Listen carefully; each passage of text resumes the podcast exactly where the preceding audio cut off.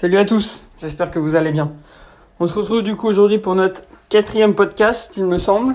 Euh, comme d'habitude, on va commencer par parler de, ma semaine, de moi, et éventuellement on verra euh, après les, questions que vous avez pu me poser euh, hier dans, le, dans la story que j'ai pu vous faire. Donc n'hésitez vraiment pas hein, à poser un maximum de questions, même si j'en coach certains qui écoutent mon podcast plus j'ai de questions, plus c'est facile pour moi de, proposer du contenu. Euh, ça me donne des idées, même si j'en ai aussi. Des fois, j'ai hier, j'ai pas eu énormément de questions, donc euh, je vais faire avec ce que j'ai eu. Mais, euh, mais voilà, n'hésitez vraiment pas à en poser. j'essaie de répondre à tout le monde.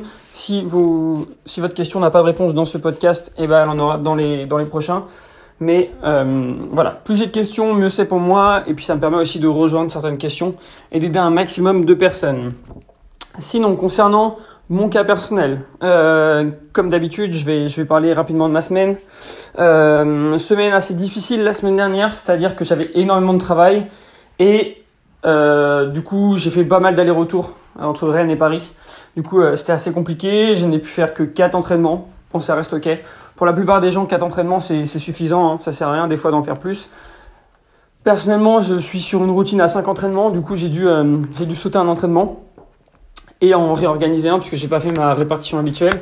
Mais bon, il faut savoir aussi s'adapter, ça fait partie du jeu. Et euh, on a tous des périodes peut-être un petit peu plus compliquées, des périodes de vacances, des périodes de travail où c'est euh, bah, compliqué justement de, de, tout gérer et on a peut-être moins de temps. Donc quand c'est comme ça, il suffit juste de s'adapter. Ce que j'ai fait du coup en réduisant ma routine d'entraînement. Et puis euh, et puis voilà. D'ailleurs, au niveau de, de, mes calories, je suis aussi assez bas en ce moment puisque dans deux semaines, enfin dans une semaine maintenant, j'ai un shooting photo sur Paris du coup, c'est pas facile de, réussir à tout concilier avec bah, peu de calories, donc éventuellement, enfin, pas éventuellement, peu de calories, donc peu d'énergie, euh, des entraînements où après ma fatigue nerveuse elle est aussi plus importante, etc. etc. Donc je dois essayer de, de maximiser mon sommeil, euh, rester productif et ça demande énormément d'organisation pour justement euh, bah, continuer aussi à faire des entraînements intéressants dans le sens où j'essaie toujours de progresser. Euh, la semaine dernière, ça s'est plutôt bien passé. Cette semaine, bon, j'ai sur mon premier entraînement, puisqu'on est mardi, j'ai perdu euh, une ou deux répétitions suivant les exercices, mais il y a des exercices où j'ai progressé. Donc en soi, pour moi, c'est pas une mauvaise séance avant la semaine prochaine. Mais vu le total calorique que j'ai et mon poids peut-être qui est un tout petit peu plus bas, vu que c'est une séance de poussée, euh, c'est pas forcément étonnant que que ce soit un petit peu plus compliqué. Mais au final, la séance s'est bien passée, j'étais content et c'est le principal. Euh, Aujourd'hui, c'est séance de tirage, donc je pense que ça se passera bien. Voilà pour mon, mon petit update sur, euh, sur mon cas personnel. Euh, tout continue de se passer exactement comme, euh, comme je le voudrais. Je suis pas hyper fan hein, de, de, de, réduire les calories là pour deux semaines. Ça sert pas à grand chose selon moi, mais je le fais parce que je suis obligé. Je suis un peu trop gras, mais je remonterai, je pense, et puis je repartirai sur un vrai déficit bientôt, je pense. Euh, je sais pas exactement quand, peut-être euh, pendant l'été, euh, puisque moi je suis toujours en prise de masse pendant l'été. Hein. Je, je, m'en fiche un petit peu de, des abdos sur la plage. Mais, mais voilà, c'était pour, pour vous tenir au courant de tout ça. Bref, pour passer aux questions, alors on va, on va y aller point par point, question par, par question, comme d'habitude. Alors il y a des questions que j'ai traitées sur mon Instagram hier et aujourd'hui. Donc je vais peut-être me répéter sur les personnes qui auront vu mes, stories, mais peut-être que ce sera un petit peu plus structuré, un petit peu plus clair. Donc euh, voilà, et puis je sais que tout le monde n'a pas l'occasion de regarder mes stories, donc euh, n'hésitez pas par rapport à, ça si vous avez des questions, si vous n'êtes pas assez clair sur certains points, puisque ça, des fois c'est assez compliqué de l'expliquer, et des fois un tableau euh, pourrait aider, enfin le fait d'écrire, mais bon, avec la voix j'essaye de vous aider un maximum et de vous faire comprendre plus ou moins les bases et comment évoluer par rapport à vos objectifs. Alors, la première question, c'est une question de Myriam euh, que je coach. Elle m'a demandé quels étaient les exercices, enfin les accessoires utiles en musculation. Alors c'est vrai qu'en musculation, il y a beaucoup d'accessoires qu'on voit toujours euh, un petit peu partout. Et est-ce qu'ils sont tous utiles? On va dire que moi j'ai mon top indispensable en, que je recommande et que j'utilise qu'il faut selon moi avoir. Euh, après ça va dépendre des cas et je vais essayer de vous les énumérer. Donc le premier qui est indispensable et que je ne peux plus faire sans, c'est la magnésie. Magnésie je l'utilise à toutes mes séances. C'est quoi? C'est tout simplement ce qu'on utilise en escalade, euh, c'est pour pas que vos mains glissent en fait. Sur les barres, etc. Les mains ont tendance des fois à glisser pour certaines personnes, dont moi. Et en fait, des fois, j'avais la prise en facteur limitant. et ma main glissait alors que je pouvais encore faire des répétitions euh, avec le muscle. Donc dans ce cas-là, c'est assez simple. Je conseille d'acheter de la magnésie, ça coûte vraiment pas cher et puis ça dure hyper longtemps. Je crois que mon pot, j'ai dû l'acheter 7-8 euros, mais ça fait un an que je dessus, donc bon, euh, voilà, ça coûte pas très cher.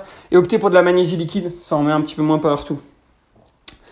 Euh, pour les sangles, ensuite, sangles de tirage, inévitable aussi selon moi. La plupart du temps, j'ai des personnes que je coach qui ont comme facteur, enfin, qui disent euh, je ne peux plus tenir la barre et du coup ma main glisse, etc., etc.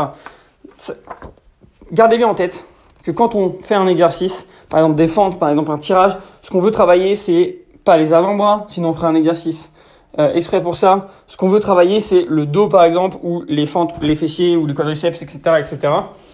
Euh, mais si notre facteur limitant c'est notre poigne, bah du coup c'est pas très pertinent de faire cet exercice. Donc ce que je vous conseille de faire, c'est tout simplement d'investir dans des sangles de tirage.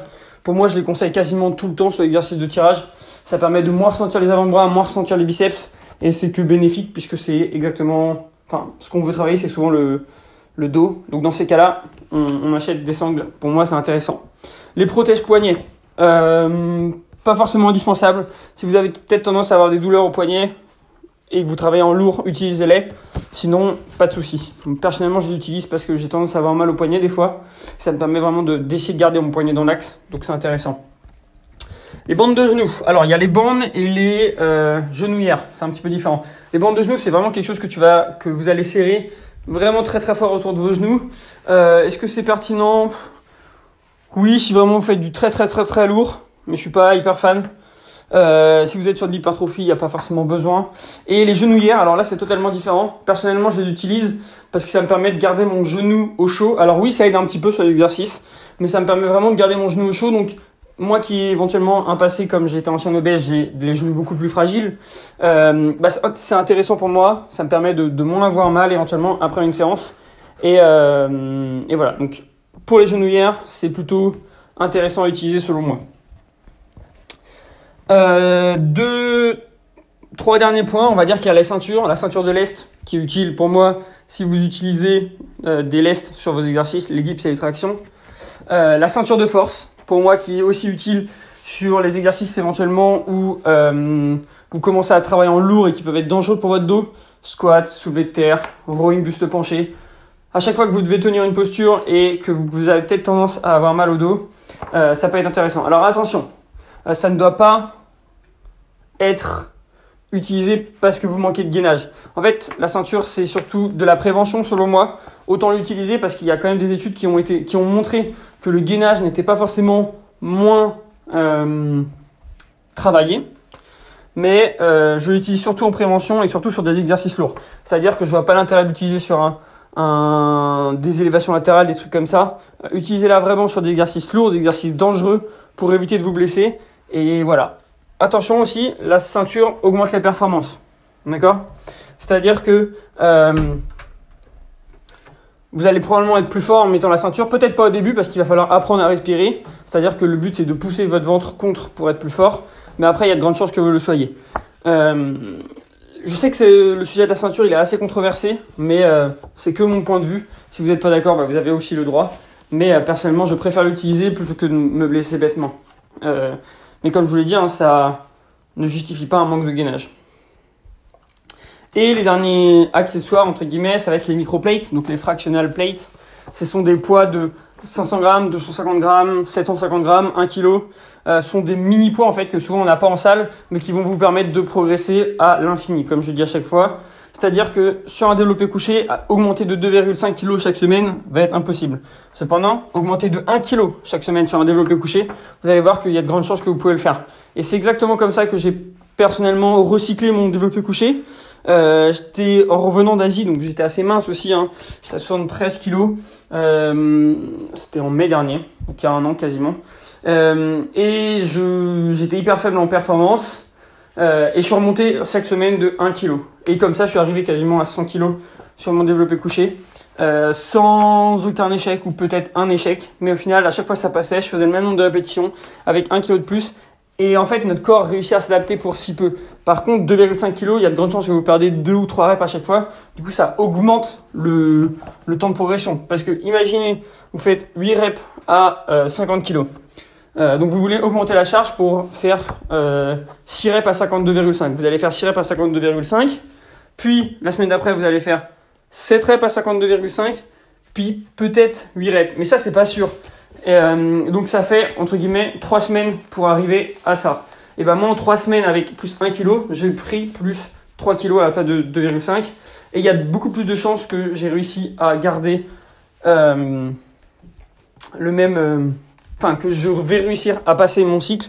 Alors que quand on augmente de 2,5 kg, des fois, on peut faire de 8 répétitions à 5 répétitions. Et dans ce cas-là, ça va vous prendre une semaine de plus pour progresser. Donc voilà, par rapport à tout ça, on garde la progressivité et ça nous permet d'augmenter le volume en plus chaque semaine. Je vais aussi faire un retour sur euh, tout ce qui est cure, SoShape, Herbalife et tout. On m'en a parlé. Euh, alors je suis pas fan du tout de ce genre de choses. Hein. Je pense que vous vous en doutez. Euh, c'est des substituts de repas. Pour moi, c'est de la grosse merde. Et je vous conseille vraiment de ne pas en utiliser. Rien ne changera une alimentation solide et saine. C'est pas en prenant des substituts de repas vous allez arranger les choses. En fait, oui, vous allez perdre du poids parce que dans ces substituts de repas, il n'y a pas beaucoup de calories. Mais déjà, vous allez subir votre perte de poids. Vous allez perdre beaucoup trop vite. Et bonne chance après pour euh, l'après perte de poids. Il y a 99% de chances que vous repreniez tout. Parce que cette cure shape, elle est pas tenable dans le temps. Euh, C'est-à-dire que vous n'allez pas manger ça jusqu'à la fin de votre vie. Et dès que vous allez remanger normalement, entre guillemets, vous allez reprendre. Pourquoi? Parce que vous allez vous avez ralenti votre métabolisme et vous étiez frustré. Donc vous allez probablement manger plus que vos besoins en plus. Donc voilà. Ne, ne consommez pas ça. Euh, si vous avez besoin de perdre du poids, faites-vous aider ou renseignez-vous, mais n'allez pas acheter des choses comme ça. À la place d'acheter une cure shape, prenez un coach. Aussi simple que ça. Je sais pas exactement combien ça coûte, mais euh, prenez un coach, ce sera beaucoup mieux. Euh, on m'a demandé aussi une question hyper pertinente. La pilule, est-ce que la pilule influence-t-elle la prise de masse musculaire? Alors, du coup, c'est une question assez compliquée à répondre parce que euh, je suis pas expert dans ce domaine et je savais pas forcément. Et du coup, j'ai été me renseigner sur internet pour, euh, pour essayer de comprendre en quoi la, pilule pouvait euh, être problématique pour la prise de masse musculaire. Et il en ressort que apparemment, celle-ci le serait. Alors, je suis pas, comme je vous l'ai dit, hein, c'est pas, je suis pas assez renseigné pour ça. Mais ce qu'il en ressort, ce serait éventuellement que sans pilule, on ressent mieux sa sensation avec, enfin, on ressent mieux son corps. C'est-à-dire que c'est plus facile de contacter un muscle, de, de gérer notamment au niveau de ses entraînements, puisque la musculation est assez basée sur, euh, les sensations. Euh, on est aussi moins gras, moins grasse, donc on prend moins gras quand on ne prend pas la pilule. Euh, donc ça peut expliquer aussi que du coup, on a l'impression d'être plus musclé. Pareil, hein. Est-ce que c'est, du coup, c'est juste une impression?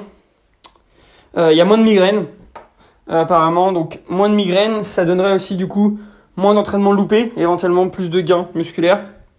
Et euh, le plus important, c'est que souvent quand on prend la pilule, on observe une baisse de libido chez les femmes, et peut-être que cela est dû à la testostérone. Alors là, je me suis pas renseigné euh, plus que ça sur le sujet, mais si c'est euh, justement lié à la testostérone, alors dans ce cas-là, justement, bah c'est un, souci, euh, et ça peut jouer sur votre prise de masse musculaire. Donc voilà par rapport à, ce que j'ai trouvé. Euh, en soi, ce serait pas forcément étonnant puisque ça joue sur le profil hormonal et le profil hormonal est hyper lié à la prise de, masse musculaire. On va ensuite parler des, troubles du comportement alimentaire. Donc euh, c'est exactement ce que j'ai fait euh, sur ma story aujourd'hui là ce matin. Les troubles du comportement alimentaire, c'est quand même quelque chose qui est omniprésent actuellement, très grave selon moi parce que ça bloque énormément de personnes, mais c'est surtout très grave d'un point de vue psychologique. En soi, physiologiquement, c'est pas hyper euh, grave, mais psychologique, les personnes ont tendance à se renfermer, euh, être dans leur cercle et elles ont aussi l'impression que personne ne les comprend. Et je comprends tout à fait parce que je suis aussi passé par ces troubles du comportement alimentaire. Euh, je sais que c'est pas facile et ce que je vous conseille, c'est tout simplement de vous faire aider par rapport à ça. Si vous en avez tout seul, vous, allez avoir du mal à vous en sortir. Je vais pas vous mentir. Euh, en fait, j'observe beaucoup chez les personnes qui ont des troubles du comportement alimentaire, euh, des personnes qui veulent perdre du poids. Donc, peut-être qu'ils sont en surpoids, euh, ou pas forcément énormément en surpoids, hein, mais ces personnes veulent souvent perdre du poids. Et en fait, ces personnes ne priorisent pas la priorité. C'est-à-dire, ça veut peut-être pas, enfin, ça veut rien dire prioriser la, priorité, mais elles ne priorisent pas le, les bonnes choses, voilà. Elles vont d'abord chercher à perdre du gras sans penser à d'abord régler leurs leur troubles du comportement alimentaire. Sauf que les troubles du comportement alimentaire, c'est la base. Pour expliquer ça, en fait, prenez l'exemple d'une maison. Euh, vous avez un terrain qui n'est pas forcément solide, est-ce que vous allez aller construire une maison sur ce terrain qui n'est pas solide? Eh bien, il y a de grandes chances que vous ne le fassiez pas. Mais euh, si ce terrain il est solide, il est construit avec du béton, etc., là, il n'y aura pas de souci, vous pourrez construire votre maison. Et bien, c'est un petit peu la même chose. Vous ne pouvez pas espérer euh, perdre du poids si vous avez des troubles du comportement alimentaire. Vous allez juste les aggraver et euh, bah, stagner et vous frustrer encore plus. Donc la solution dans ces cas-là, souvent, c'est régler ces troubles du comportement alimentaire. Et comment faire pour régler ces troubles du comportement alimentaire? Ben, Il faut tout simplement augmenter ses calories dans la plupart euh, du temps. Donc ça va permettre de relancer votre métabolisme en plus et vous permettre d'être dans la meilleure situation possible après pour engager une perte de poids.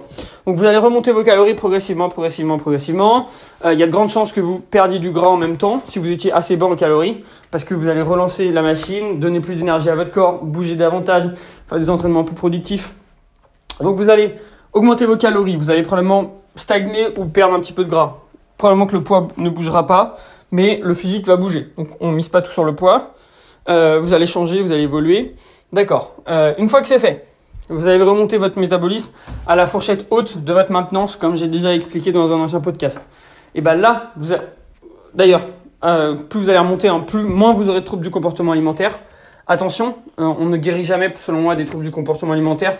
C'est-à-dire que le but c'est surtout de réduire la fréquence. Si vous en faisiez trois par semaine, et ben en faire un tous les six mois, enfin une crise tous les six mois, ce sera déjà énorme et euh, d'énormes progrès. Donc il faut aussi euh, prendre ça en compte. Donc par rapport à ça, vous allez euh, avoir réglé vos troubles, être dans une bonne situation pour entamer une perte de poids. Et là ensuite vous allez entamer votre perte de poids. Sachant que je vous conseille d'être flexible dans votre diète, de vous faire aider, d'avoir quand même quelqu'un au-dessus de vous qui vous guide et surtout de ne pas aller trop vite. Si vous allez trop vite, vous vous exposez à développer d'autres troubles du comportement alimentaire. Il vaut mieux accepter d'aller moins vite dans sa perte de gras, dans sa perte de poids, mais ne pas redévelopper les troubles de comportement alimentaire qui sont probablement partis, euh, ou alors qui sont moins fréquents, euh, plutôt que d'aller vite et tout reprendre par la suite en développant d'autres troubles du comportement alimentaire. Donc je sais que c'est très difficile à faire euh, tout seul, c'est pour ça que je vous dis vraiment de vous faire aider, et que ce soit pour la remontée des calories, parce que souvent on a peur, que pour la baisse, il faut se faire aider, et régler le plus important, c'est-à-dire les troubles du comportement alimentaire, avant de chercher à perdre du gras. Sinon, c'est peine perdue et vous n'y arriverez jamais. Ça va être un cercle vicieux. Hein. Vous allez essayer, mais vous allez continuer vos troubles du comportement alimentaire, donc ça va pas marcher et ça va continuer, ça va continuer, ça va continuer. Donc voilà, c'était mon avis par rapport à ça. Euh, c'est vrai que c'est plus ou moins ma spécialité et que j'en traite énormément et je sais exactement justement comment s'en sortir. Et il n'y a pas de secret, à part manger plus et être patient. On m'a demandé aussi euh, qu'est-ce qu'était la semaine de décharge, pourquoi est-elle nécessaire, quand et comment la faire? Donc, euh, je sais plus si j'en ai déjà parlé, je pense pas. Du coup, concernant la semaine de décharge, c'est une semaine où on va devoir baisser le volume et l'intensité de notre, entraînement.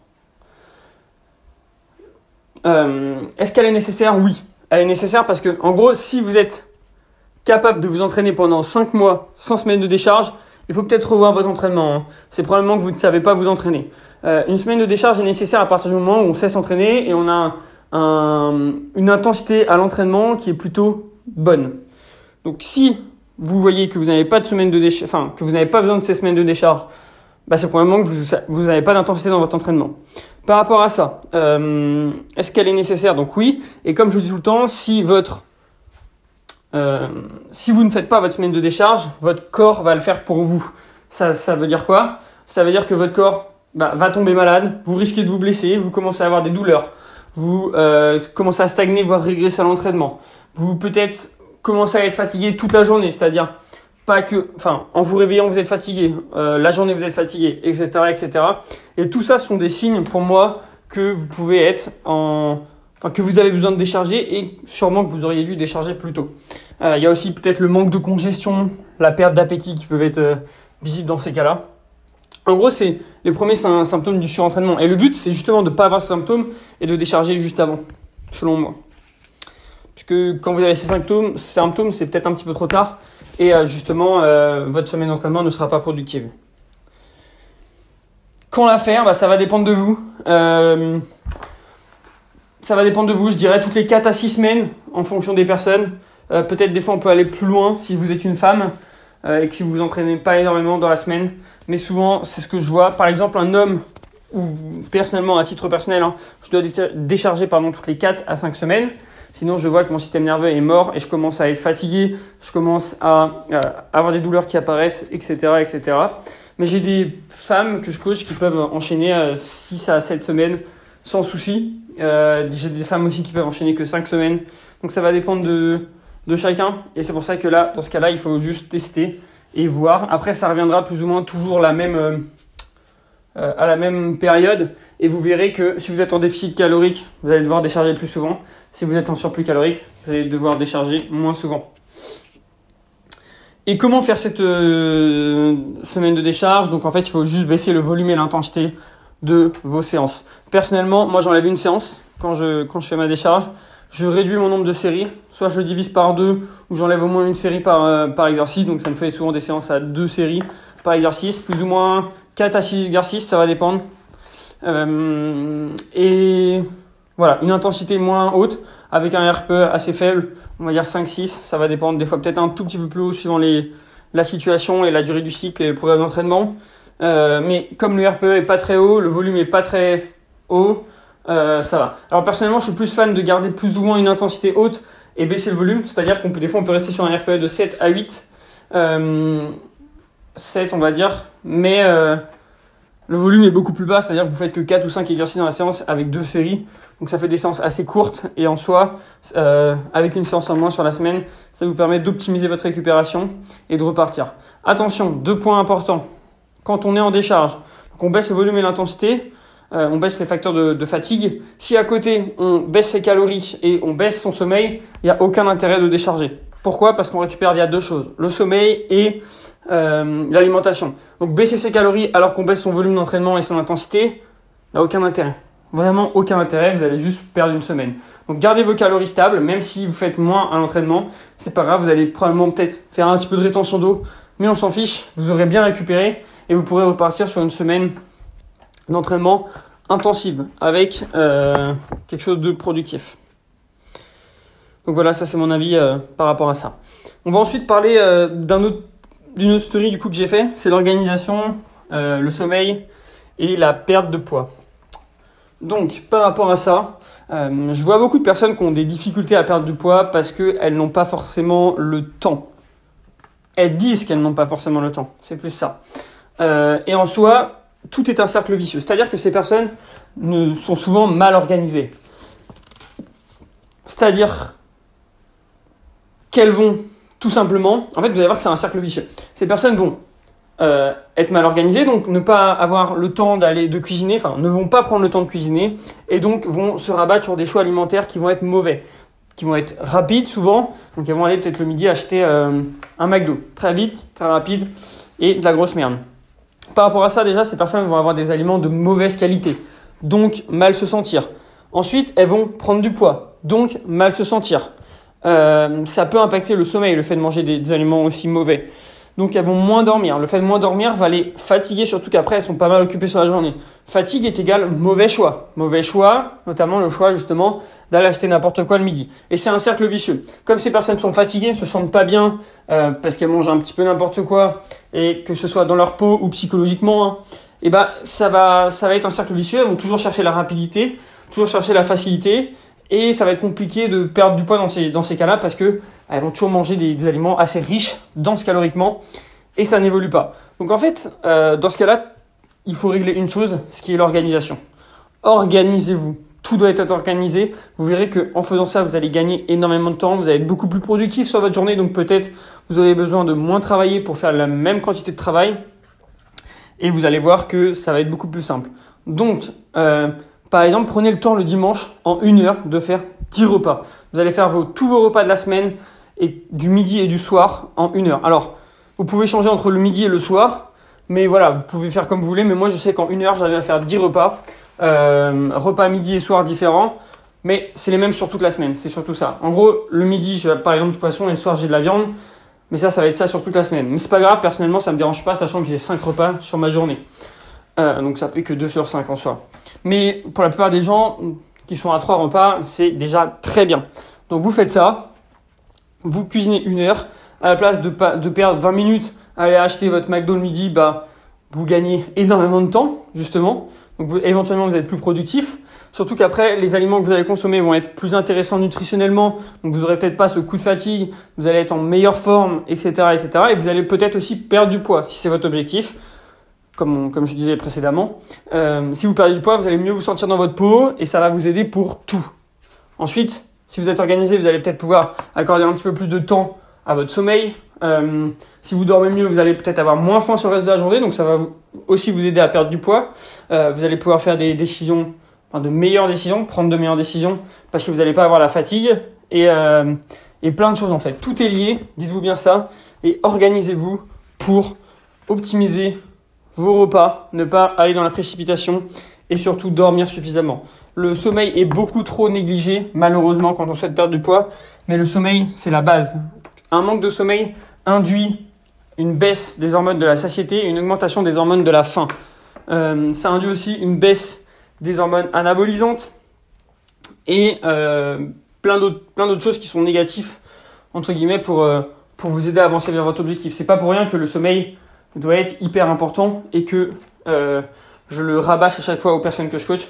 Dormez, dormez, dormez parce que si vous dormez, vous allez pouvoir récupérer nerveusement donc faire des séances plus productives et, tout est lié en fait. Et le sommeil, c'est probablement le plus important pour la récupération, mais les gens ne pensent qu'à l'alimentation. Pensez au sommeil avant de penser entraînement et alimentation, ça c'est sûr. Et juste pour en revenir euh, pour, euh, sur le sommeil, dites-vous bien que le sommeil, donc comme je vous l'ai dit, ça va vous permettre bien dormir, ça va vous permettre d'avoir plus d'hormones de la satiété et moins d'hormones de la faim, enfin de moins relâcher ces hormones. et dites et pensez bien que la faim, c'est ce qui va réguler votre poids. Donc si vous avez faim sur la journée, c'est que votre corps a besoin de nutriments.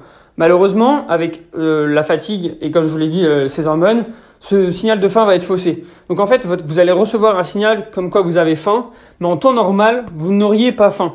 Mais comme vous dormez pas bien, eh ben vous allez avoir ce, ce sentiment de faim. Et pour les personnes justement qui ne traquent pas, qui ne calculent pas ce qu'ils mangent, euh, bah du coup là c'est très problématique. C'est très problématique parce que elles vont manger parce qu'elles ont faim, mais en réalité, elle n'aurait pas besoin de ces nutriments. Et donc, ça va directement aller en surplus et euh, prise de poids probable. Donc voilà, faites attention à ça. Euh, je vais partir sur une dernière question. Euh, du coup, j'ai même pas eu le temps de tout faire parce que les questions étaient assez quand même longues. Est-ce qu'on... Ah, voilà, c'est... je ne perds pas de poids à 1200 calories. Alors, c'est pas vraiment une question, c'est plus une affirmation de cette personne. Pourquoi je ne perds pas de poids à 1200 calories? En fait, c'est un souci. Dites-vous bien que 1200 calories, c'est l'apport calorique d'un enfant. Je ne sais plus si c'est maternelle ou collège, mais c'est hyper faible. Euh, ne mangez pas 1200 calories, c'est dangereux pour votre santé. Euh, y pour moi, il y a trois choses qui font que, quatre choses qui font que vous ne perdez pas de poids à 1200 calories. Euh, la première chose, ça va être d'un point de vue physiologique. C'est-à-dire que soit vous avez énormément ralenti votre métabolisme, ce qui est euh, hyper impressionnant et dans ce cas-là il faut arrêter, il faut remonter le métabolisme. Soit vous ne bougez pas du tout et vous êtes petit, vous faites pas du tout sport. Par exemple une personne qui fait 1m50, euh, 50 kg, qui fait 1000 pas par jour, qui fait 0 fois du sport, euh, bah là c'est pas étonnant que cette personne ne perde pas de poids. Il faut aussi augmenter sa dépense. Bon, même si à 1200 calories normalement elle devrait perdre, mais il faut aussi prendre les choses en compte. Et 1200 calories, si vous ne faites rien de votre journée, eh ben il y a de grandes chances que euh, ce soit pas euh, suffisant pour perdre du poids. Et je pense que c'est tout par rapport à ça. Et d'un point de vue ensuite, ce qui arrive le plus, le plus souvent, c'est un manque de connaissances, un manque de pratique. C'est-à-dire que la plupart des personnes qui vont venir traquer leurs calories, donc les 1200 calories, vont pas bien le faire. Donc ça peut se traduire par un oubli de ce qu'elles mangent. Par exemple, elles vont oublier de la sauce dans leur plat, de l'huile dans leur plat, de compter le beurre, de compter le verre de jus d'orange, de compter le petit bout de pain qu'elles ont mangé avec leur repas, de compter le petit bout de fromage, euh, de compter le lait dans le café, le sucre dans le café, le sucre qu'ils rajoutent dans le thé, le sirop qu'ils rajoutent dans leur bouteille d'eau, etc., etc. Donc en fait, c'est le verre de soda qu'on va venir prendre euh, en terrasse, l'alcool aussi. Euh, tout ça, c'est des calories. Et en fait, les gens n'ont pas tendance à le, compter. Donc imaginez bien qu'une personne qui dit qu'elle ne perd pas de poids à 1200 calories, mais qu'elle rajoute une cuillère à soupe d'huile le midi, une cuillère à soupe d'huile le soir, donc ça fait déjà 200 calories, donc on est déjà à 1400. Que cette personne ne compte pas le verre de d'orange le matin, que cette personne grignote des petites amandes comme ci, comme ça dans la journée. Euh, cette personne, à la fin de la journée, elle a 1600 calories. 1600 calories, euh, ça c'est totalement différent de 1400, euh, des 1200 pardon. Donc prenez bien ça en compte. À tout, tout compter. Avant de mettre quelque chose dans votre bouche, il doit être dans votre application euh, pour compter vos calories. D'accord? Autre point, euh, elle compte mal, donc beaucoup d'estimations, ou alors elle pèse des aliments crus, enfin cuits alors que ça doit se peser cru, etc., etc. Soyez précis, euh, surtout si vous voyez que vous perdez pas de poids avec si peu de calories. Pesez tous vos aliments et rentrez vos aliments la plupart du temps crus. Autre point, et le plus important, c'est je ne perds pas de poids à 1200 calories. D'accord, bon, on discute avec la personne, euh, elle me dit qu'elle mange 1200 calories, etc. Mais qu'est-ce que je vois? Ah, bah le week-end je compte pas. Euh, je mange au McDo le samedi, je mange au McDo le dimanche, et puis souvent le, samedi soir je prends une grosse cuite. D'accord. Bon bah dans ce cas-là, t'es pas à 1200 calories, puisque la moyenne calorique sur la semaine, on prend le total calorique sur la semaine. Donc, si euh, une personne mange 1200 calories sur, sur 5 jours, mais que le week-end, elle, est sur à 5000 calories, imaginons, euh, ça monte vite 5000 calories, hein. imaginons vous mangez un, petit déjeuner à 600 calories normalement, euh, un plat à 600 calories aussi, le soir, bam, McDo, allez, 2000 calories, 3200 calories, Euh, puis après, alcool, une bière c'est 200 calories, donc on monte vite, on monte à plus... euh, 1500 calories facilement, plus un petit peu d'apéro, gâteau apéro, etc., etc. Ah bah voilà, on est aux 5000 calories et euh, ça monte très très très vite. Euh, donc dans ce cas-là, le total calorique sur la semaine, quand on fait la moyenne, il peut vite monter à 2000 à la place de 1200. Donc faites vraiment attention à ça. Euh, si vous ne perdez pas de poids à 1200 calories, donc c'est soit vous avez un problème de santé, donc notamment peut-être la thyroïde, euh, et dans ce cas-là, il faut consulter. Ou alors, c'est que vous comptez mal, vous oubliez des choses, ou vous faites n'importe quoi le week-end, et dans ce cas-là, tout s'explique. N'oubliez pas qu'une perte de poids, c'est du 7 jours sur 7 et pas du 5 jours sur 7. Ça, c'est très important et je le répète tout le temps. Donc, faites-y vraiment attention. Voilà. Euh, je pense que j'ai été assez clair sur ce dernier point. Euh, il est hyper important selon moi et je le vois, euh, je le vois tout le temps. Euh, J'espère que ce podcast vous aura plu. N'hésitez pas justement à, laisser des commentaires, des j'aime, c'est exactement ce qui me- m'encourage à continuer. N'oubliez pas non plus que vous pouvez vous abonner à ce podcast et le partager éventuellement si vous voulez. J'ai également, je l'ai déjà dit, hein, un Patreon, c'est-à-dire que le but de ce, de ce Patreon, c'est simple, c'est juste de me soutenir pour ceux qui le souhaitent pour le travail que je fournis. Euh, c'est pas obligatoire du tout, mais c'est toujours une petite aide pour moi, euh, sachant que, comme je vous l'ai dit, il y a plus ou moins 2-3 heures de podcast par semaine, ce qui fait 8 heures, euh, 8, 10 heures à la fin du mois, sachant qu'il y a mes posts Instagram et tout à faire. Donc, euh, donc voilà, les, dons commencent à, à 2 dollars et, et c'est un petit plus pour moi. Euh, sachant que je ne fais pas ça pour, euh, comme certains, pour avoir plus de contenu, enfin, pour vous donner accès à plus de contenu. Personnellement, je n'ai pas le temps de proposer plus de contenu que l'ensemble du contenu gratuit que je donne, puisque mon travail c'est d'être coach, c'est pas de proposer du contenu gratuit comme certains influenceurs. Mais, euh, mais voilà, si vous avez aimé tout ça, n'hésitez pas à m'encourager. Et puis moi, ça me permet de continuer, même si je compte continuer dans tous les cas, pour aider un maximum de personnes, vu les retours que j'ai. Voilà, bah, je vous souhaite à tous une très bonne journée. Et puis je vous dis du coup à très vite, notamment à la semaine prochaine. Salut